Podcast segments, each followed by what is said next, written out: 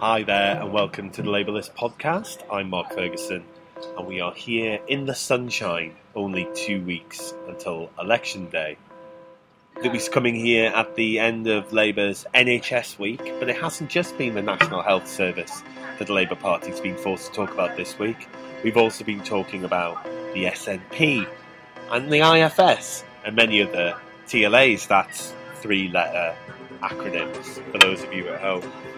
We've also been hearing about Ed Miliband's curious newfound internet popularity. We'll be talking Ed Milifandom and Ed Milifans and much, much more.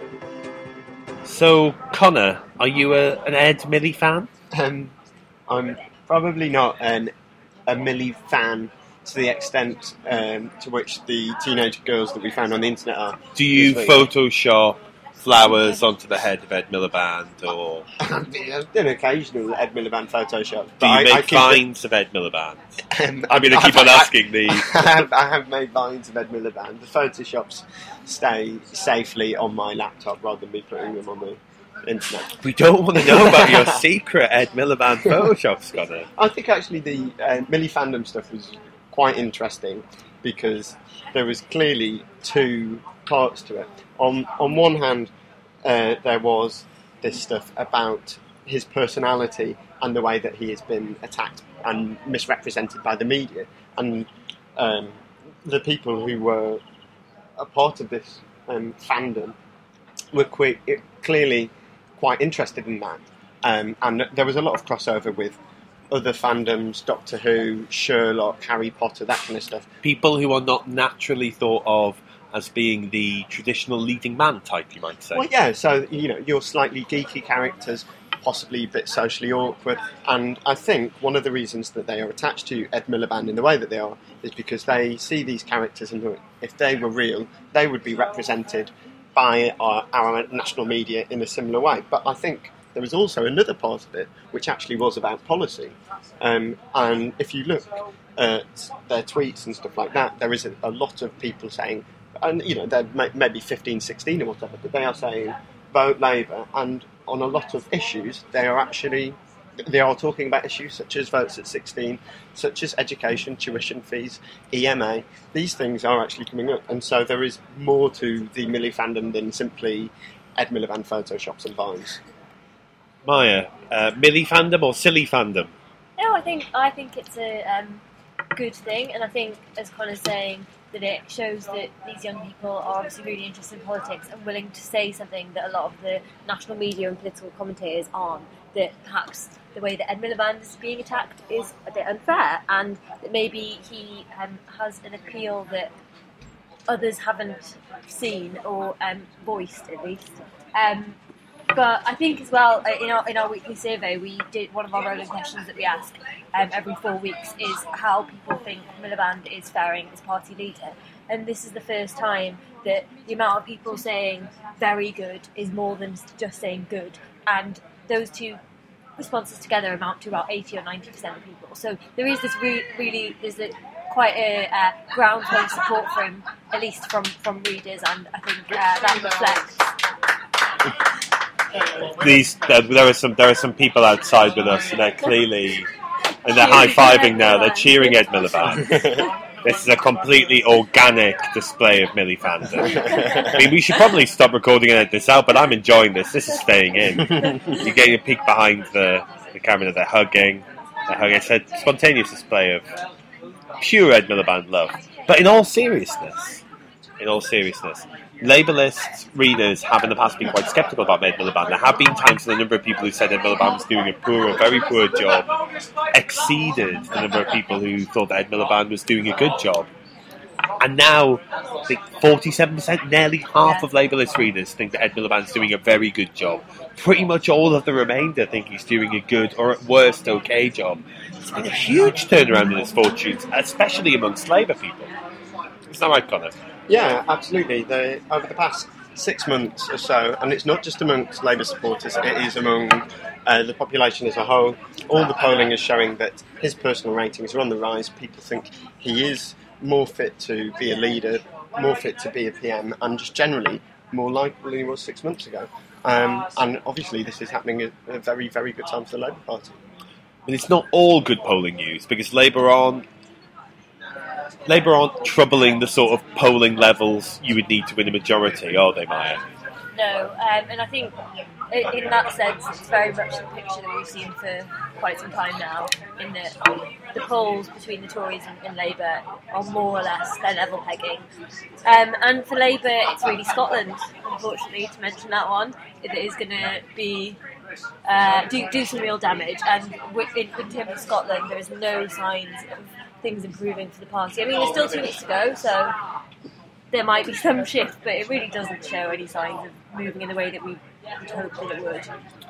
This move towards the SNP in Scotland has led to the Tories talking about pretty much nothing but the SNP over the past week, isn't that right, Conor? Yeah, it's clearly their their backup um, option for their pretty much their entire campaign. Um, I think they had planned on running an entirely anti-Ed Miliband campaign, and the polling has meant that they have basically had to shelve that, and so they've come up with a new bogeyman. So it's which like, oh crap, people like Ed Miliband, quick! I, I think actually it's um, important to note, um, but maybe not give too much stress on it. But uh, actually, a lot of uh, Labour canvassers and campaigners in Scotland are saying that they think that while things are definitely very, very bad, the reception that they get on the doorsteps is not as bad as the way it is being reflected in the polls. Um, a lot of our belief about how bad things are going in Scotland is down to the Lord Ashcroft um, constituency polling. Constituency polling is a very new thing in this country, and we don't know how how good it is yet. And this this this, this election will obviously be, be a big test of that. Um, yeah, I think I think that's true, and I think um, on the Tories line, you know, calling Nicola Sturgeon the most dangerous woman in the country. Well, It's a rite of passage for, British politicians, Well- isn't well, it? yeah, I will not sleep until I've been referred to as the most dangerous blogger in the country. um, I think maybe that might have some cut through with people, but I think ultimately it's very bad politics, and it's you know the Tories telling people in Scotland that who they vote for is not going to be seen as legitimate in their in their eyes is, is just not helpful at all. And I think that could um, be detrimental for Labour. But ultimately, it is people, the people of Scotland, who are going to vote how they want, and the Tories saying that it just comes across as totally arrogant. I think. Pretty shoddy behaviour as well for a party who are, lest we forget, the Conservative and Unionist party. I mean, there are very clearly two parties in this election who are willing to put the Union at risk for political gain. Uh, one of them is nationalist, and the other one is theoretically unionist. It's a it's a strange old election. But what Labour really has been wanting us to talk about this week is the National Health Service. Do you feel like Labour's NHS week has cut through? I mean, it is the biggest issue for voters. Maya, has it been a big issue? Is it a bit, been a big I mean, week, it or is- is it, or is it just a bit background noise? Um,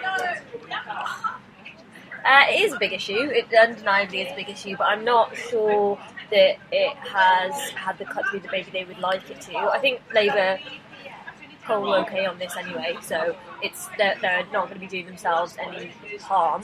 But in terms of making a massive impact, I'm not not totally. There there was there was some. Sorry to talk about Yeah. polling every time that I. Uh, but, Becoming but- obsessive. Um, but there was some polling again this week that asked people, what do you think is the topics that will uh, determine the way that you vote? And the NHS came top by a really long way, and it has been doing for a really long time. And when they say, and who do you think is best on these subjects, Labour always come top on the NHS. Obviously, the NHS was always going to be the bedrock of Labour's campaign. And when you look at polling like that, you have to say, well, considering how, how tight it is, yeah, you, you, you have to run the campaign in that way. Yeah. And, and it, it perhaps is indicative as well of the disconnect between the campaign as represented in the national media, which wants to talk about. I was very taken by this when I went to see Ed Miliband speak in Lincoln last week. Uh, a launch largely with young people in the audience, and all the questions were about policy. And then the journalists asked their questions at the end, and every single question was a near verbatim identikit. How would you work with the SNP? Would you work with the SNP question? And there is that disconnect, I think, between what the, the media's reporting of the campaign and the way the campaign works. That's not to say that this SNP stuff isn't potentially damaging for Labour. If it were me, I'd probably be wanting to throw one of Lynton Crosby's dead cats onto the table. You find something that people just changes the conversation for 48 hours. I don't think the NHS is that. But if Labour's aim is to win the NHS issue, then this week will have done no harm. Well, I think in terms of the need for a dead cat, until the polls show any shift at all that the Tories, um, Labour, SNP chaos line is cutting through, then um, that might be an overreaction. It might be a rebuttal to a story that isn't actually cutting through. I agree, and I, I think that, that this issue about the disconnect between what the press is saying and what people are saying is really, really true. Because in the past two weeks, I've spoken to so many of my friends about this election about how they're going to vote, and you know, people that aren't party political as such. And one of the issues that does come up time and again alongside the economy is the NHS. And there are so many people with, with horror stories about what is going on in the NHS. You know, people who work in the healthcare, healthcare profession, both doctors and nurses, I've heard awful stories. Also, people who tried to get seen in A&E departments and just can't. On, on the point between the interaction between voters and the media, um, that I heard a really interesting thing this week. It was on um, Hugo Rifkin's got a new Radio 4 show um, called Campaign Sidebar, uh, which is very interesting. Um, and there was a bit on that about something called the filter bubble, uh, and it's basically we see the internet now as being a place where we can access all different kinds of information from different backgrounds. But actually, most people access the news through their social media channels. And high, high self-reinforcing Labour supporters.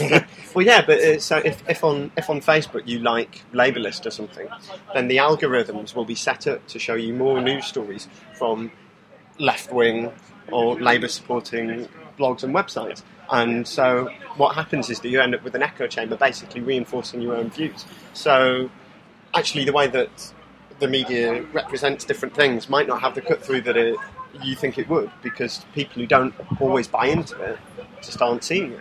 Well, on that note, hmm. I think it's time to wrap up this week's podcast. Thank you very much, Conor. Thank you very much, Maya. Thank you very much for listening. I'm off to go and listen to what I've been doing for most of the last 48 hours, which is watching Ed Miliband's face on a loop with a backdrop of Careless Whisper. It's actually one of the most searched for things on Google this week. what an election. What a time to be alive. Thanks very much, everyone, for listening. And goodbye.